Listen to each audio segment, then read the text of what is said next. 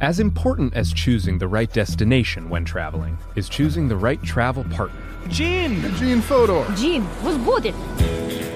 But be careful, because the worst trips result when two partners have two different agendas. The CIA really need your help, Gene. Freeze, Americano! Gene, run! Listen to Fodor's Guide to Espionage on the iHeartRadio app, Apple Podcasts, or wherever you get your podcasts. I'm Jordan Gonsalves, and I'm a journalist. Join me on my new podcast, But We Loved, where queer elders recount the amazing history they've lived through. In the middle of Wall Street, they stopped traffic. They were doing a die in. And in the process, share little gems of wisdom for the next generation. The key is to understanding yourself, learning to love and embrace yourself. You can listen to But We Loved on the iHeartRadio app, Apple Podcasts, or wherever you get your podcasts. Hi, this is Kurtwood Smith. You remember me from such TV comedies as That 70s Show and That 90s Show on Netflix. I'll never forget the words that my grandfather said just before he kicked the bucket. He said, Watch how far I can kick this bucket.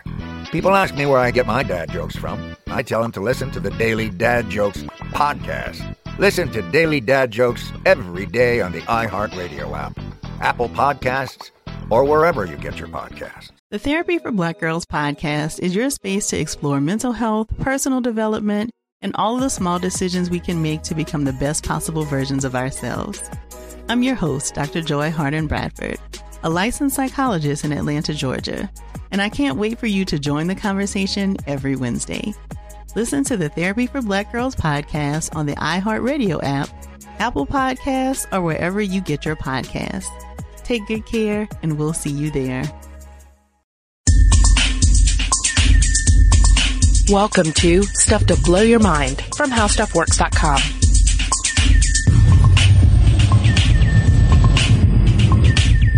Hey, welcome to Stuff to Blow Your Mind. My name is Robert Lamb. And I'm Julie Douglas. Uh, Julie, what's your relationship with junk food? Uh, well, you know, as a um, tender teen, Mm-hmm. I would love to get myself into some Cheetos and Dr. Pepper. I felt like this was the taste sensation. Uh, I don't know that I had an addiction to it, but that was my go-to poison. Yeah, I, I feel like for a lot of us, our childhood was a wasteland of of bad food, and you know, and I, my, my dad was a was a dentist, so you know, I, I feel like we we didn't have as much of the whole eat everything you want candy bowl Yeah.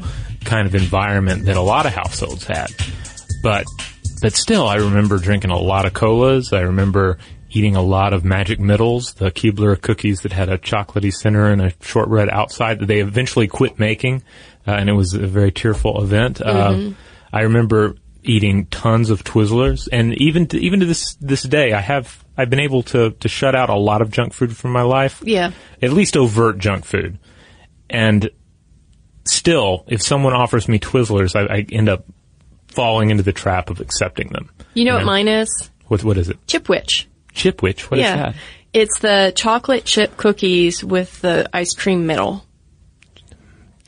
A chocolate chip cookie. Oh, like an ice cream sandwich. Sandwich. Oh, yeah. Yeah, which turns out, as we're going to discuss, has all the elements of like an addictive food because you have the texture, you have, you know, the different ingredients contrasting and the creaminess.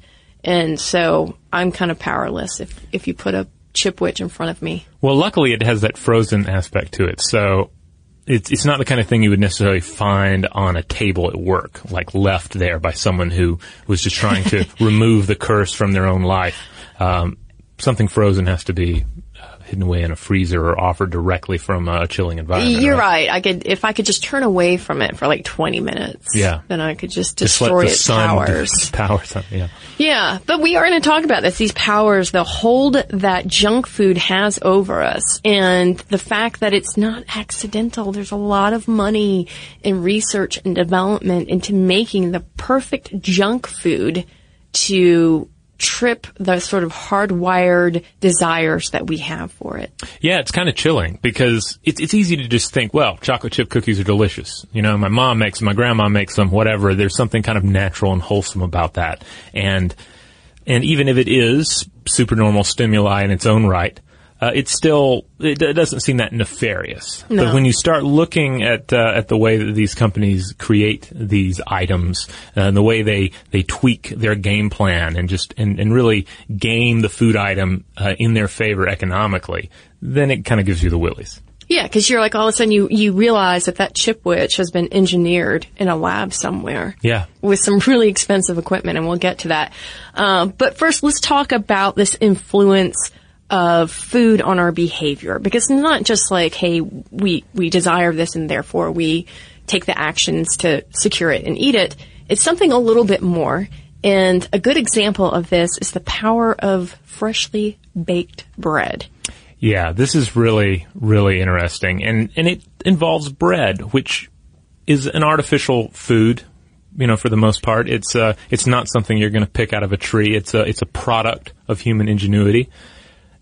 And yet it, it seems wholesome enough, right? I mean, I, I even find myself at the store sometimes picking up bread and forgetting that, that it could contain, it could contain high fructose corn syrup until I actually bring the bread home. And I'm like, oh crap, it's wheat bread, but it has high fructose corn syrup in it. But there, there's something, there is something safe feeling about the bread, and it's been a part of of safe rituals uh, for a long time. I mean, uh, to take of bread and salt in Eastern cultures, uh, uh, bread and salt were eaten uh, uh, with an oath that was taken. Um, you know, there's the, the just the idea of the breaking of bread being a way to to, to ease grievances. You have the ritual of the Eucharist in uh, in, the, in the Catholic tradition, and uh, and and uh, you know, and, and um, basically throughout Christianity, the idea that you're gonna you're gonna eat this bread and it's the uh, the, the the flesh of Christ and all that. I mean, it's still it's it that's that's bread breaking at its most uh, ritualistic, Yeah, I mean that's some deeply ingrained tropes right there. ingrained.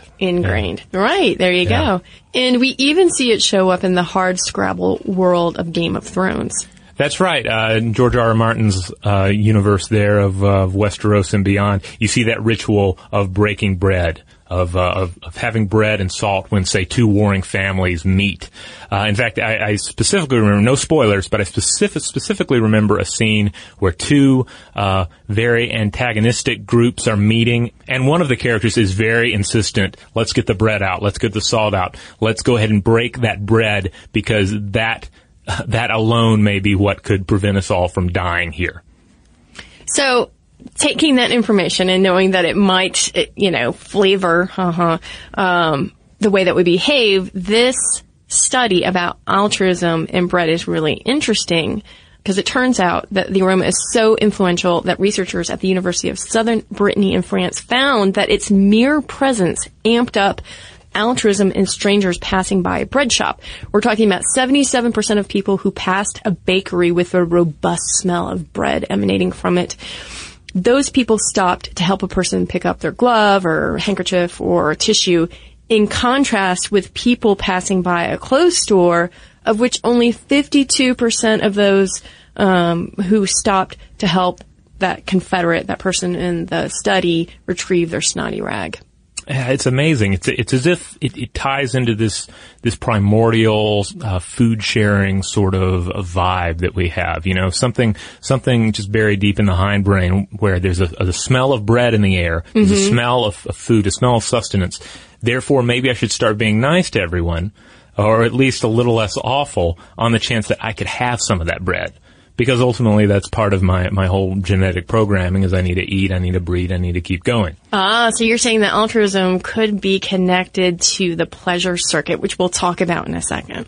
What I wonder is, do you does that actually affect uh, crime statistics? Like if someone is Oh, looking to rob a fast food restaurant, do they go into Subway and suddenly feel a little like, I don't know, these guys look like decent folks. I don't want to, uh, you know, do a stick up job here. I'm going to go down the street to the burger place. Oh, yeah, maybe. Maybe they grab a sub and, and they go down to Burger, Burger King. Yeah. Or Burger King. I, I would I would be interested in seeing the results of such a study. All right. Um, wanted to point out that neuroscientist David Linden said in an interview with Terry Gross of Fresh Air that the average weight of an American between 1960 and now has gone up by an astonishing 26 pounds. And he says that's not because Americans' genomes have changed significantly. It's because We have these 32 ounce sodas and fast food and, and food corporations realizing that certain combinations of flavors and textures produce craving. So again, it's sort of like take the bread example. Um, that elicits this idea that we're going to have this reward, that there's a certain pleasure in that smell. There's a certain sustenance. So I also wanted to point out that there is a 2013 survey by market research firm Technomic. They looked at 22,459 adults and they found that 83% of people who eat outside of the home are prompted by cravings. And 75% who visit restaurants more than once a week do so for a specific dish that they crave. And can you guess the restaurants that people hit up the most? It was interesting to to, to look at the the findings here because they're not necessarily the places that I would crave, but the number one on this list uh, on the chart, rather the, mm-hmm. the highest ranking one, Krispy Kreme donuts. And while I like to believe I am immune to the temptation of Krispy Kreme donuts today. Mm-hmm. I do know that there is a there is an upscale donut place uh, just down the street from where I live, and I do feel a little bit of the temptation to drop by there. Uh, in, not, in part because I know that it would be delicious, but also there's just sort of the uh, you know, the, the, the, you're like a hero if you bring donuts somewhere. You bring you, you, bring really yeah. nice donuts somewhere. I mean, not not for my son. I wouldn't let him have one of these things, but you know, just to bring bring one home to some uh, to, to, to family or to to friends and say, look, I am the bringer of donuts. And therefore, I'm an okay guy. I've noticed that in office culture, right? On Yeah. a Monday morning or a Friday morning, if you bring in a bunch of donuts, it's kind of like this grand gesture, and everybody's like, "Ooh, ha, ha, ha." Wow. Donuts, like, you know, like, like it's the Victorian age and someone brought in oranges. um, but yeah, that, that there's a certain kind of power there. So it makes sense that Krispy Kreme is occupying the top slot. Because they have everything. Um, um, it, not just Krispy Kreme, but donuts in general. You've got the sweet, you've got the fatty, the bready, Mhm. um, even the even some of the, the meat flavoring. Now, I mean, you can get the like one of the, the, the donuts that's really popular at the, the the place I was talking about has it's like a like a what a caramel salt, sea salt caramel topped with uh, with with not bacon bits per se, but bits Yeah. of bacon, and uh, and so yeah, you're getting the salty, you're getting the sweet, you're getting the bready, the fatty, the meaty, all in one super stimuli lump of food. Yeah. And you know, I'm immune to the donuts and I live You're immune a- around, Oh, you're lucky. I'm immune to the charms of the donut. And Okay. I live, by the way, uh, around the corner Mhm. from that place that you're talking about. And that's because as an angsty teen, my first job or one of my first jobs was at Dunkin' Donuts working the 6 a.m. to 2 p.m. shift on the weekends. with the conveyor belt. No, no. In the store, like I didn't make the donuts. Oh, okay. Um, one of the best jobs I had, but I smelled like donuts and, I, and it, it was disgusting. And so, You're getting pulled over all the time. yeah, people were just started sniffing me and licking my hair. Uh, so anyway, f- for me, uh, donuts don't hold that power. But I did think about something on this list. After Cold Stone Creamery, you have Red Lobster as the first kind of like restaurant restaurant. And Okay. I, I, I'm not a big Red Lobster fan, but I have had those Cheddar Bay biscuits, and Yes. I understand this. This might be my crave item if I were to go out and seek something from a restaurant each week. I, I agree because I'm the same way. You mentioned red lobster to me, and I'm instantly going to think seafood drowned in butter. I don't really want any, but then I'm going to remember that those those uh, those biscuit things, those cheddar biscuits, were so good. Shout out to Astepro for sponsoring this episode and providing us with free samples. Rob, as the uh, the local host with allergies here, they sent you some of their nasal spray to treat your allergies. What was your experience like? Yeah, that's right. I always wrestle with the pollen a bit when it rolls in during the spring. So they sent me the little uh, nasal spray. I tried out the product, and yeah, it sure did help me get on top of my symptoms for the day. And it's so fast acting, uh, it was already kicking in before I left the house. Astepro is a first of its kind nasal allergy spray. It's the fastest 24 hour over the counter allergy spray. It starts working in 30 minutes, while other allergy sprays take hours. Astepro is the first and only 24 hour steroid free allergy spray. Astepro delivers full prescription strength indoor and outdoor allergy relief from nasal congestion, runny and itchy nose, and sneezing. Get fast acting nasal allergy symptom relief with Astepro. Go to asteproallergy.com for a discount so you can get Astepro and go today. A S T E P R O allergy.com. Astepro and go. Use directed for relief of nasal congestion, runny nose, sneezing, and itchy nose due to allergies. Today's episode is brought to you by eBay. eBay Motors is here for the ride. Remember when you first saw the potential? And then, through some elbow grease, fresh installs, and a whole lot of love, you transformed a 100,000 miles and a body full of rust into a drive that's all your own.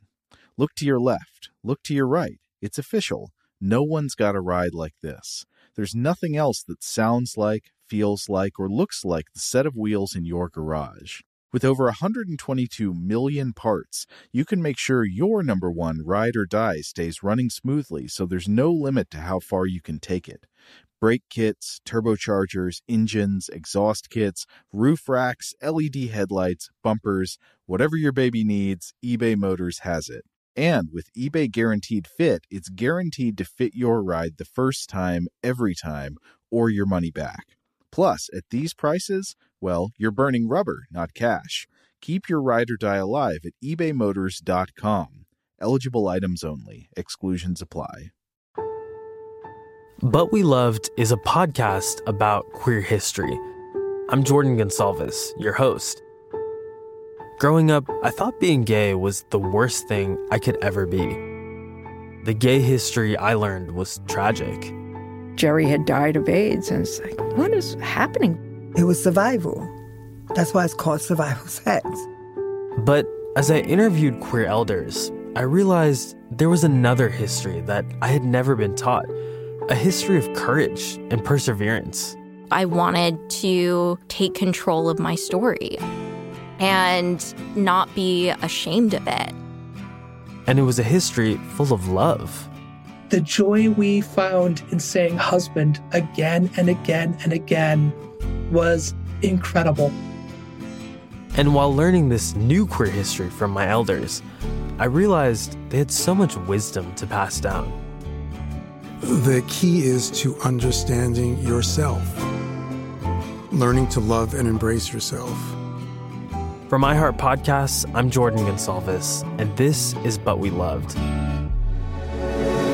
Listen to But We Loved on the iHeartRadio app, Apple Podcasts, or wherever you get your podcasts.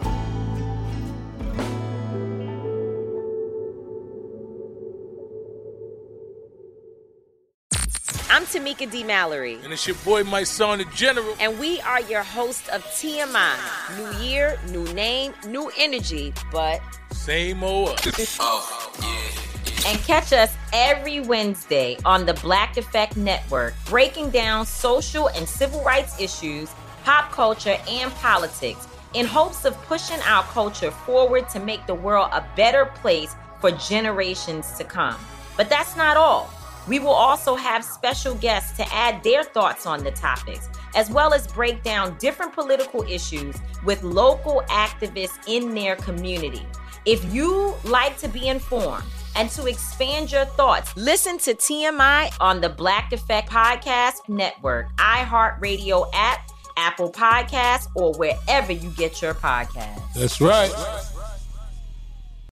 Now, why is this gaming us in such a way? Well, it all has to do with the medial forebrain pleasure circuit. And this is the region of the brain which is dependent upon the neurotransmitter dopamine.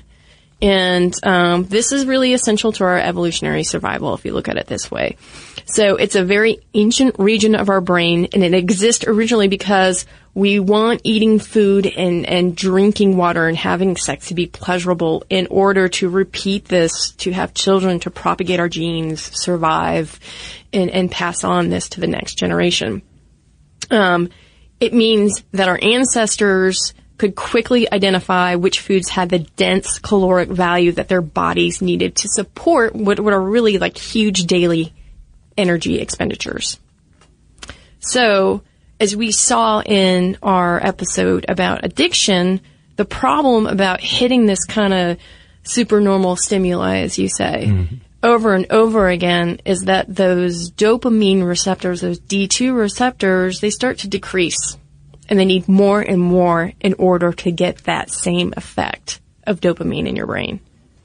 So it's the, the same sort of situation you see with someone who is addicted to to to, to various uh, drugs, to various uh, Yeah. illicit substances. They're uh, they need more to get the fix. Uh, because because the, the the circuits are breaking down kind of under the load of this uh, this colossal stimuli. Yeah, when we looked at that World Science Festival panel on addiction, they showed those three brains, right? The um, I think it was a meth addict, um, it was uh, an obese person, and then a heroin addict, and they all had a lack of D2 receptors. And so the interesting thing about this is that something like 90% of cases of severe obesity are food addiction, with only 10% having to do with a, a metabolic defect. So again, you can see this power of these foods and us kind of going to them over and over again, creating those pathways of addiction. So again, what's going to make the, the brain sing the most with dopamine? That supernormal stimuli. And that's where I'm like, that, that's why something like the Cheesecake Factory exists. Because I was like, what, what is a good example of this? Cheesecake. Yeah. Um, what's an even better example? A restaurant that fetishizes it. and according to their website, they have something like 37 different types of cheesecakes available. Wow. And just to add, I think a little bit of injury to insult, they, they offer something called the Skinnylicious menu, which I'm going to assume is a way to, for people to eat like maybe dinner uh, with less calories and then rationalize that giant cheesecake. Or yeah, I was I was yeah, I was wondering yeah, is it going to be a smaller piece of cheesecake or what? And do they have all types of cheesecake? Do they have like savory cheesecakes? Because I had an alligator cheesecake once in uh, New Orleans. It was Mm-hmm. Okay, It was quite good. tell me, what do you mean you had an alligator cheesecake? It's like a cheesecake uh, with with alligator in it. It's it's everything that is a cheesecake except savory and and meaty via Mm. the meat of an alligator. How was it? It was good. It was really good and exceedingly rich, and it made you feel like a bad person after you ate it. That is such like an Americana thing right there. Yeah. Alligator cheesecake. Exactly. Yeah. A Shrinking bit of Americana. If you're an adventurous eater, look it up. There, uh, there are a few different places to get it down there. All right, so it would make sense that we have this this reaction to, to food, and it would also make sense that when it comes to engineering junk food, that scientists leave nothing to chance. And we're going to take a quick break. When we get back, we're going to talk about the techniques and the technology.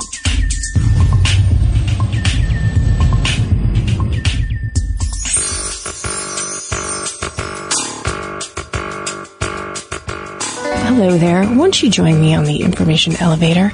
This week, Ben Bowlin of Stuff They Don't Want You to Know, Car Stuff and Brain Stuff will join me on the elevator and we'll look at whether or not he is a liar, liar, pants on fire.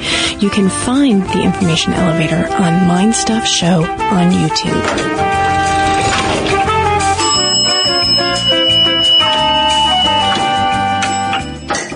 Hey, we're back. Um, you know, I was thinking.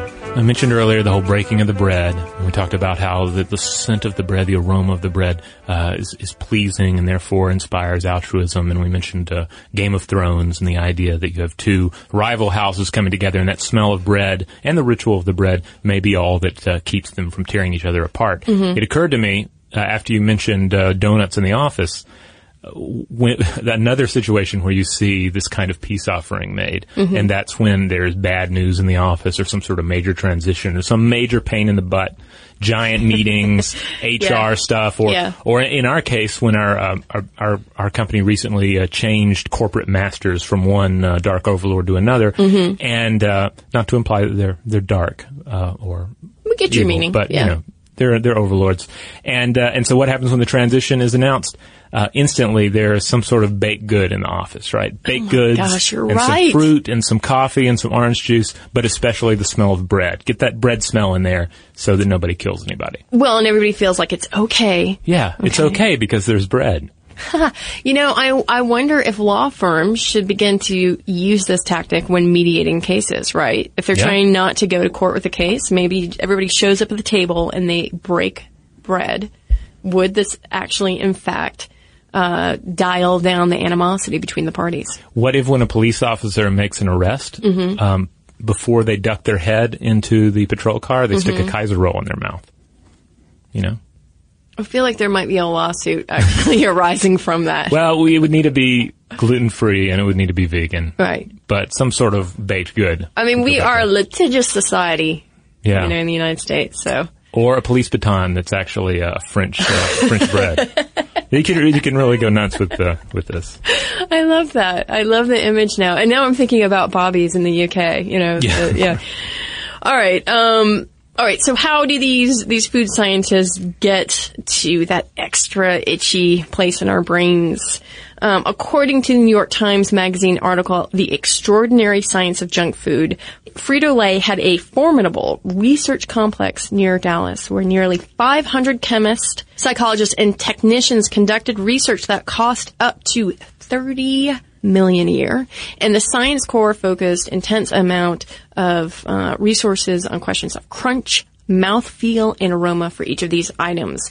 And one of the items that they used is a $40,000 device that stimulates chewing to test and perfect chips, which we'll talk about later. Chips Mhm. is like sort of like the gold standard of junk food. Um, which gets us to this whole chewing thing. Yeah, the idea of how much chewing is optimal, right? Yeah. Because uh, because apparently the the whole situation is you want some chewing because you need to you need to chew your food. Chewing the food is part of the enjoyment of it when we taste it. And this is interesting. If you ever like really stop and think about a food that's pleasing you and try to dissect why it's pleasing you, Mhm. it's almost an unanswerable question. You ever, have you ever done that? You there's a there's some sort of dish you're looking forward to. It's in your mouth, and then you're trying to break it down. Why am I enjoying this? Am I enjoying it? Do I enjoy? Why am I going to swallow it? Like because once I swallow it, I can't taste it. Yeah, and it's funny because we don't think about it in slow mo, but if you did, you would realize that that saliva is actually releasing some of the aromas of the food, Mhm. and that in and in and of itself is making it a more pleasurable experience. But most of us kind of just rush through it, and um, the problem with that is that the faster you rush through chewing, the less your stomach has a chance to kind of catch up with feeling uh, sated and, and send signals to the brain that says stop, right? Right. But this is one of the key tactics in food engineering or junk food engineering is if you can reduce the amount of chewing, you can stuff more stuff into your, your gaping maw Mm-hmm. And you can feed the addiction more and you can get to the bottom of that chip bag faster. And, Right. and companies kind of want you to do that, right? Because then you're just going to buy more and more of the thing. Yeah, I mean they have to put that uh, suggested serving on the side, but really they don't want you to stop. They want you to to plow through bag after bag, and if it takes forever to chew each uh, each kernel, each chip, each family fun size piece, then it's going to take forever, and that's going to cut into how much fast food they can sell you and how much fast food they can put in that mouth. Yeah. Oh, Dr. Linden, who wrote the, I believe it's called The Compass of Pleasure, in an interview again with Terry Gross, a, a separate one, um, said that much of the meat in chain restaurants has been mechanically tenderized and injected with marinade to dissolve in your mouth, and it's lubricated for swallowing by high water content. Hmm. And so he says, in essence, the factory has done half of your chewing and swallowing for you so that you can eat more. And he says that's one of the things that chain restaurants have figured out. Now, Gail Vance Civille, who's the founder and president of Sensory Spectrum, this is a consumer research firm, says that in the 45 years that she's been in the food business, they used to have foods that they chewed 15 times and 20 times and 30 times before they were swallowed. But now she says there's rarely a food out there outside of, say, like a sweet, chewy candy that you have to chew more than 12 times before it's gone. And so the idea is that you, you're getting these quick hits and you're on to that next pleasure or seeking that pleasure. And I thought that was kind of fascinating because probably a good example of this is chicken McNuggets, which Oh, is, yeah. if you've ever looked at that process is, you know, the meat is basically turned into a paste Yeah. and then it's just molded and cooked. And that is the, it's made like that because you can consume it faster.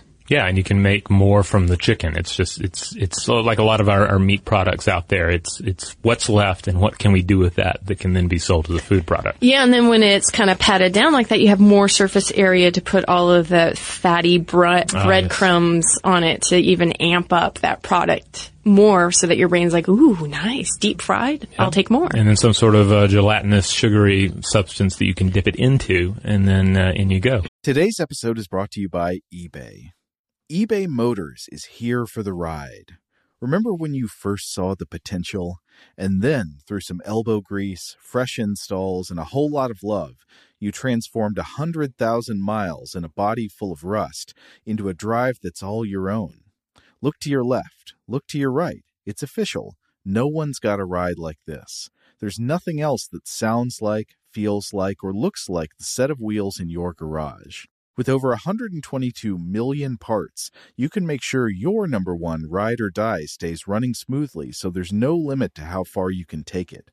Brake kits, turbochargers, engines, exhaust kits, roof racks, LED headlights, bumpers, whatever your baby needs, eBay Motors has it. And with eBay Guaranteed Fit, it's guaranteed to fit your ride the first time, every time, or your money back.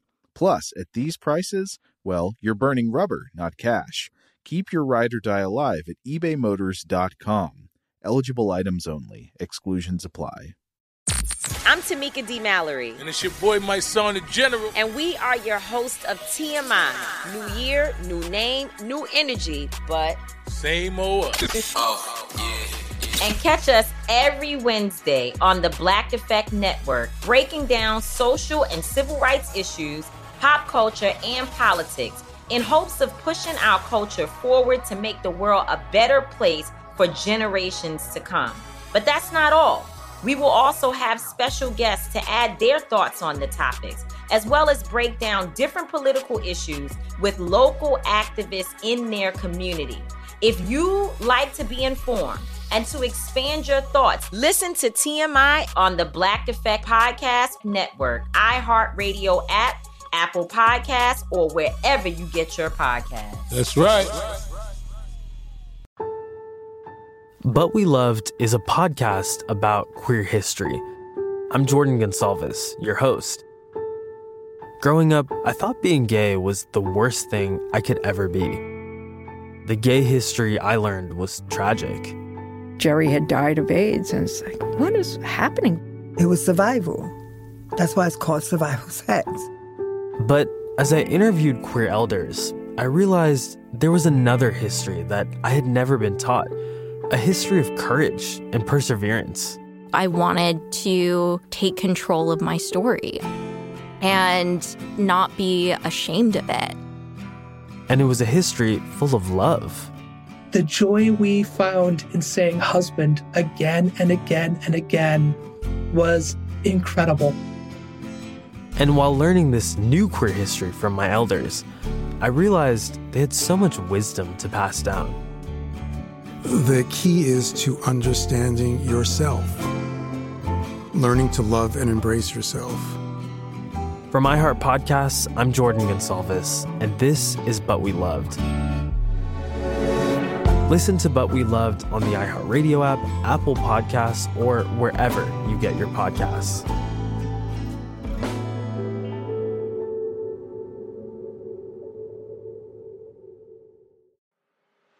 I'm Elliot Connie, and this is Family Therapy.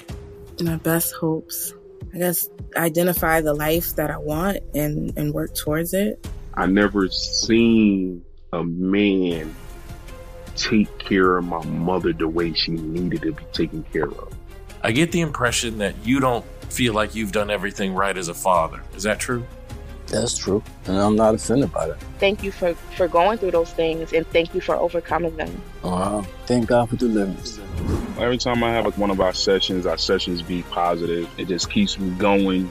I feel like my focus is redirected in a, in a different aspect of my life now. So, how'd we do today? We did good. The Black Effect presents Family Therapy. Listen now on the Black Effect Podcast Network, iHeartRadio app, Apple Podcasts, or wherever you get your podcasts. Yeah. Now, um, cola companies are looking at something called sensory specific satiety. And this is the tendency for big, distinct flavors to overwhelm the brain, which makes the brain kind of say, whoa, whoa, that's, that's enough. And it depresses the desire to have more. So they have to keep this in mind when coming up with just the right blend of sweetness and flavors. And they're trying to reach something called the bliss point. Like this is an actual industry term. And um, that's a term that came up in research and development for Dr. Pepper's vanilla soda. It's that, that point where the product is firing on all cylinders on your brain, but it's not overwhelming you.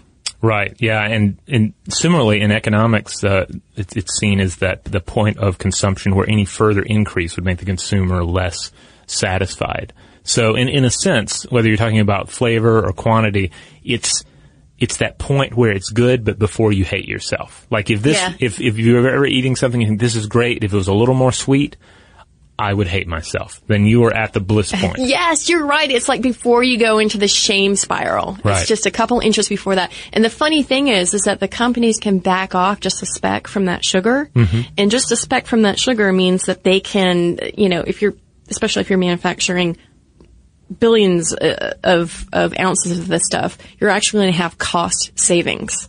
Oh wow. So they're doing it for both the um, the satiation point, but also so that they can save a couple of pennies, you know, per ounce. Well, that's interesting. The the the one area where a uh, junk food company would want to cut down on the sugar just for pure cost reasons. Yeah, but the funny things is that it's so minuscule that it really doesn't affect like the the actual um, health or, or nutrition of that drink. Yeah, because So- ultimately there's so much sugar in most Yeah. of these products that even even backing out, up a little bit is is really doing nothing to the overall potency of the thing.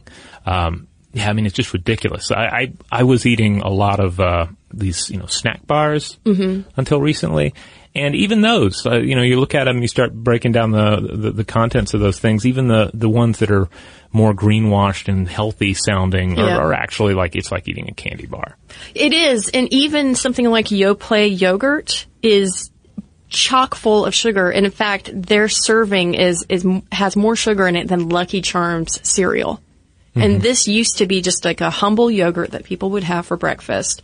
And they transformed the whole yogurt industry by adding sugar into it and making it m- much more of an addictive go-to thing for people. Yeah, it's uh, the yogurt just becomes a, a vehicle for the sugar you're having for for breakfast or your snack. Yeah, and the yogurt has that creaminess element to it. In some cases, the fat in it that really makes it even more desirable. Um, that's because it creates this kind of mouthfeel. I'm sure you've heard that in foodie terms before. The mouthfeel is creamy, and and the funny thing about this is that that creaminess and that fat contributes to a smooth and even bolus of masticated food in your mouth, and Ah. that is pleasing. Right, because it's the idea that this, uh, yeah, that the food has taken the form that it needs to carry on through my digestive system, and so that I can absorb its nutrients, and therefore it, it's almost like it's pre-chewed and therefore Yeah. pleasurable. Yeah, and it's lubricated. It's ready for action in your digestive The, the system. mother company has spit has spat it directly into my mouth, and now it's ready to swallow. Which, by the way, is something that people have done through the ages is to pre-masticate food for infants. But anyway, that's neither here nor there. But maybe it is. Maybe there's there's a sort of hardwired feeling of that with Yeah. with this um, pre-masticated food. Really, now there's something called the Maillard reaction that the industry uses, and this is I did not know about this. This is cooking carbohydrate-rich foods at temperatures high enough to produce that yellow or brown surface, that kind of roasted quality. it kind of toastedness basically Yeah. and that's what kind of horrified me about this when i first started reading about it i was like oh great now i can't i can't even eat toast the sci- science of nutrition and, and uh, carcinogenics has ruined toast for me. So what is left if i can't even toast some bread? It's not quite as simple uh, Yeah. as that. And, and really what we're the, the real villains in uh, in this situation are going to be your deeply fried foods. Not not as much some lightly browned toast. Yeah, because what it does is it produces something called acrylamide, and this is a known cancer-causing agent when when it's consumed at higher levels, and it is potentially a dangerous chemical.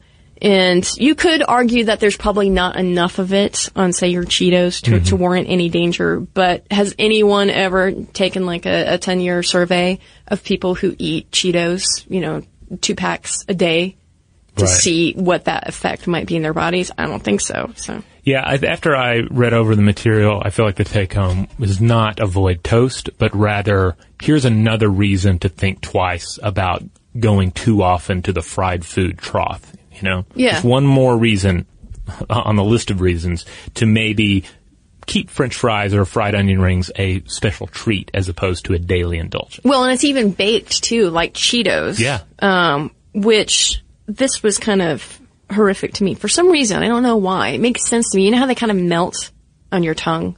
Well, see now, which ones are Cheetos? Are those the ones that have a lot of air in them, or the ones that are that look kind of like? There's one that kind of looks like orange um, marsupial droppings. It's kind of yeah. I know. You mean it's like a pool noodle that's been that's toasty looking. Yeah, yeah. Uh, the Cheetos has more. It has more structure. Okay, I'm confusing them with cheese puffs. Yeah, because Cheese cheese, puffs, puffs, right. are the ones that are mostly air, and then the other ones look like uh, like something. That's But you're right. Cheese puffs have what is called a, a higher vanishing caloric density than Cheetos. Because Cheetos you have to break down a little bit more, Mhm. although they still kind of melt. And this is something that food scientists try to achieve in a product. Since the melting quality of the food fools your brain into thinking that there's no calories in it. And that you can just keep eating it forever. So it's gaming your brain to think like, oh yeah, eat the whole pack. You're not gonna, you know, fill up from this. So is this the same appeal of ice cream then, in in addition to ice cream sugariness and fattiness and and uh, and, and mouthfeel and everything else? I think so. Except I would wager to bet that the fat is probably detected more by the body, and so you can't eat as much of it. But if you're looking at something like a cheese puff in particular, which is full of air and it melts really quickly, then your brain is going to be like, oh. I didn't realize that, was, you know, it's 10 minutes later and I'm at the bottom of this package and I'm looking for like little bits and pieces of it. All right, but now let's. We've talked about Cheetos, we talked about cheese puffs, but let's return to the granddaddy of all uh, junk food items, the potato chip. Which I can go weak in the knees for if it's the salt and vinegar kind. Yeah, that's there are some really nice chips out there, and some of them are you know they're upscale, they're a little uh, artsy, they're they're a little greenwashed, and therefore you look at them and you're like, this is all natural. I can I can eat a whole bag of these. Yeah, and it turns out a lot of people do. Uh, there's a 2011 study that was published in the New England Journal of Medicine, and it's all about weight gain. What they did is they, they looked at 120,877 men and women who were all professionals in the health field. So presumably these people would have a sort of a base knowledge of, of, of what is good for you and what's not. And using data back to 1986, the researchers monitored everything that they ate as well as their physical activity and smoking.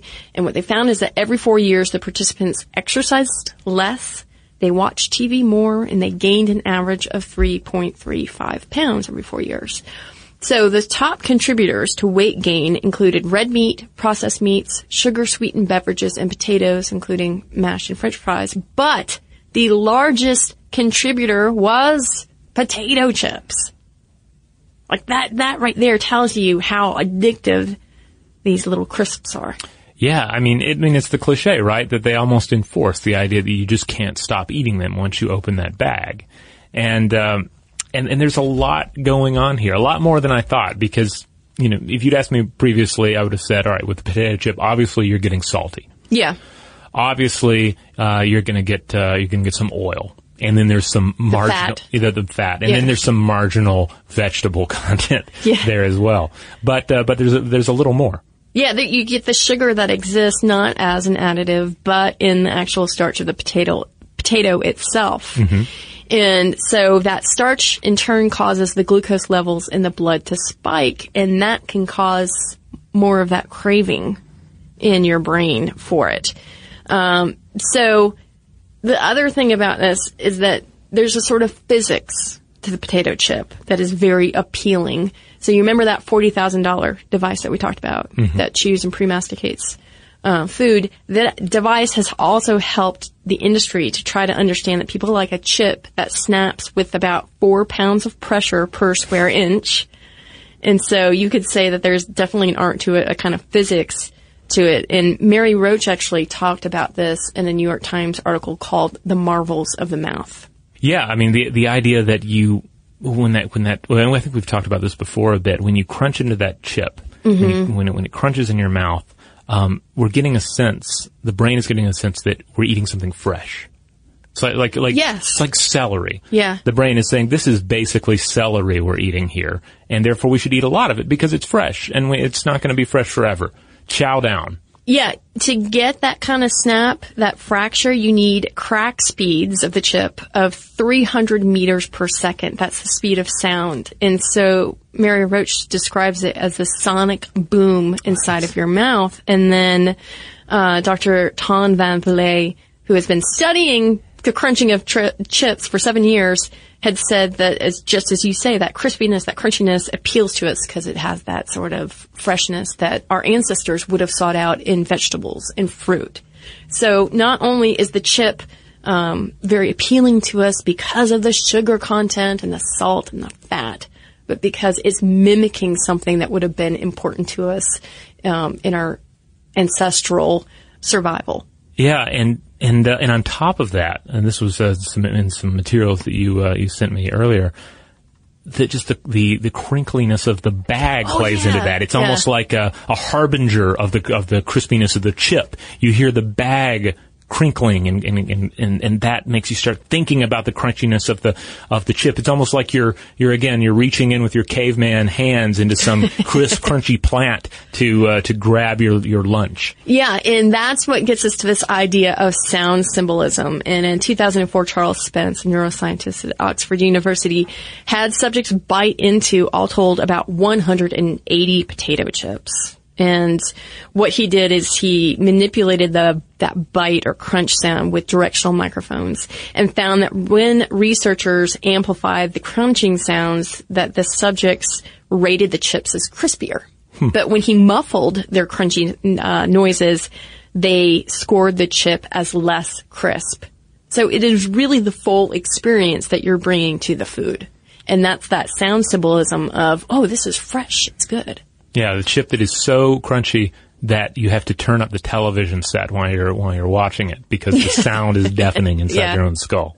So think of all that when you the next time you open a bag of potato chips because this is an item that has been gamed, that has been manipulated to get the, the maximum response out of you, the user. Yeah, Frito Lay, $30 million in that mm-hmm. one year to try to create the perfect chip for you to return to over and over again. And for the most part, you think, oh, well, probably this isn't a big deal. I mean, a lot of this is just, you know, willpower. But we've talked about this before. We've talked about how these pathways are created in the brain. It's very hard to try to get over these types of addictions. So, you know, it, it takes a little bit more than just knowing that it's bad for you. And I wanted to uh, bring up this example of microwave popcorn, especially that old, ye old butter flavor Oh yes. that you see, it uses flavoring chemicals like diacetyl and pentadione, which are dissipated into the air by the heating process. Not something you want to breathe in, right? Well, um, a guy named Wayne Watson was awarded $7 million when he sued the manufacturer and retailers of microwave buttered popcorn that caused him to develop something called popcorn lung Oh. After he ate two bags daily for 10 years. So you could argue that it's just, it's not, it's not even just an obesity issue sometimes. It's, it's some of the chemicals that uh, are affecting us in adverse ways. And clearly here, it's the artificiality of our food. You know, I mean, Yeah. this is not a matter of saying, oh, all that butter on the popcorn was bad for you. This is a matter of the butter flavoring that it was a, that is a careful chemical concoction had this uh, dire effect on him. Which brings us to this analogy of cigarettes, which isn't a perfect analogy. But if you consider that cigarette manufacturers have been known, uh, you know, particularly, I think it was in the 80s that this came to light, that for a number of years they were amping up some of the addictive chemicals in the cigarettes to further addict their customers. Could you say the same of junk food? Yeah, I would think so. I mean, your start. If, I, I think basically your starting point is uh, is a little less evil, Mm-hmm. but you're still ramping it up. You're still trying to make it more addictive, and and and opening yourself to situations where someone ends up eating your product product exclusively and then paying the, the price for it. So about 15 years ago, Vice President of Kraft, Michael Mudd, uh, he went to a, a industry meeting, processed food industry meeting, meeting, and the meeting was meant to talk about the rising obesity and the manufactured foods that they were creating. And he was hoping that, that all the, the members of these various companies would be open to this idea of regulating their foods. Um, unfortunately, that was not, that did not happen at that meeting. But I thought it was striking because 15 years ago, he presented uh, this whole idea of what they were doing and how it was affecting people. And he included the following quote in this presentation from Yale University pre- professor of psychology and public health, Kelly Brownell, which is, quote, as a culture, we've become upset by the tobacco companies advertising to children, but we sit idly by while the food companies do the very same thing. And we could make a claim that the toll taken on the public health by a poor diet rivals that taken by tobacco. 15 years ago, before we really even saw this huge expansion of obesity statistics that we have today. It's a little Hmm. startling. It is. So tell me this. Yes. This evening, after my son goes to bed, I am going over to a friend's house hmm to play board games. And said friend, let's call him Greg, is going to inevitably have two bags on the table. One is going to be normal Twizzlers, Uh-huh. and one is going to be this other variant of Twizzler that inc- includes The blue ones? No, no, no. It's uh, rainbows, and each one has uh, like a creamy filling. Mm. Oh. So what what am I to do? How am I going to resist having that first Twizzler and then the uh, subsequent um, you know thirty Twizzlers? You know, honestly, I think that you, you eat pretty healthy, right? Yeah. It seems to me. I I feel like that's not a huge risk for you. What I see is that the problem is, is that fast food, junk food is so inexpensive and easy now for manufacturers to produce that a lot of people are going to this as their main sustenance. It's true. So if you were like, man, I'm hitting up the KFC again today, can I pick you up something? And this was happening all the time, then I might be like, Robert, dude, remember the acrylamide? Um, but you know, I, I really think that's that's the problem, and that is also the problem for people who are um, in lower income brackets. Is that it's a lot easier and convenient to go to these foods instead of fresh foods, which are more expensive.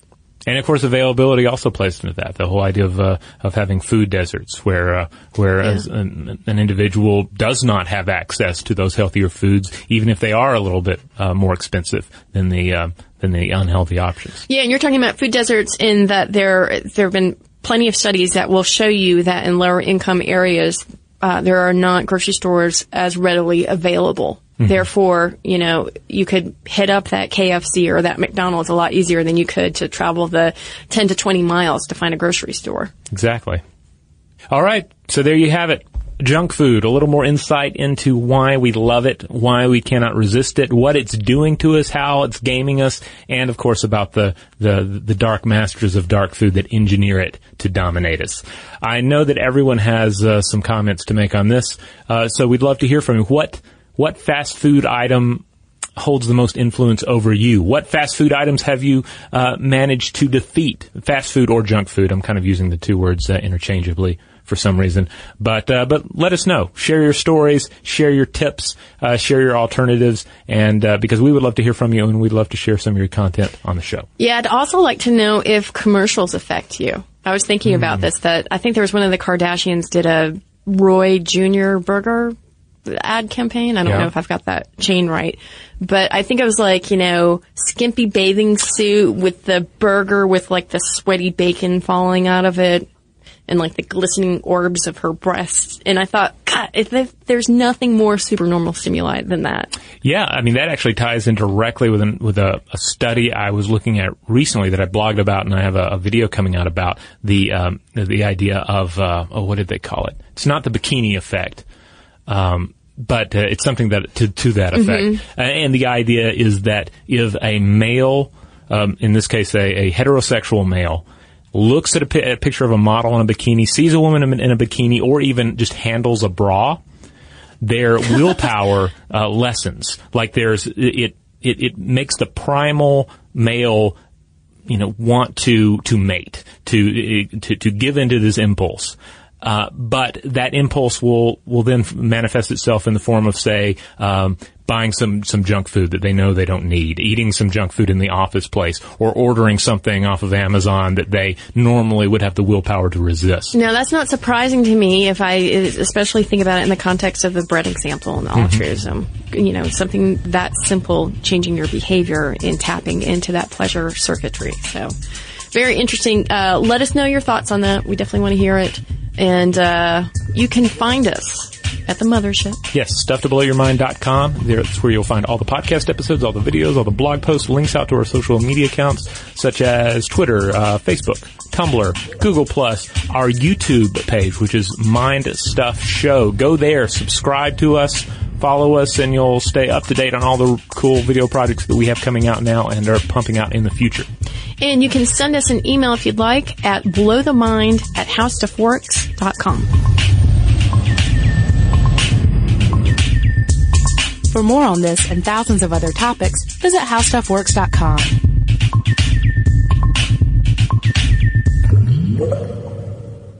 Today's episode is brought to you by Visible. The future of wireless is here, and it's transparent. Switch to Visible, the wireless company that makes wireless visible. Get a one line plan with unlimited 5G data powered by Verizon, just $25 a month, every month, taxes and fees included. No hidden fees, no surprises, no, really. What are you waiting for? Get with the times and switch to Visible at visible.com. Monthly rate on the Visible plan for data management practices and additional terms, visit visible.com. As important as choosing the right destination when traveling is choosing the right travel partner. Gene! Gene Fodor! Gene, was good! But be careful because the worst trips result when two partners have two different agendas. The CIA really need your help, Gene. Freeze, Americano! Oh, Gene, run! Listen to Fodor's Guide to Espionage on the iHeartRadio app, Apple Podcasts, or wherever you get your podcasts. I'm Jordan Gonsalves, and I'm a journalist. Join me on my new podcast, But We Loved, where queer elders recount the amazing history they've lived through. In the middle of Wall Street, they stopped traffic. They were doing a die in. And in the process, share little gems of wisdom for the next generation. The key is to understanding yourself, learning to love and embrace yourself. You can listen to But We Loved on the iHeartRadio app, Apple Podcasts, or wherever you get your podcasts. Hi, this is Kurtwood Smith. You remember me from such TV comedies as That 70s Show and That 90s Show on Netflix. I'll never forget the words that my grandfather said just before he kicked the bucket. He said, Watch how far I can kick this bucket.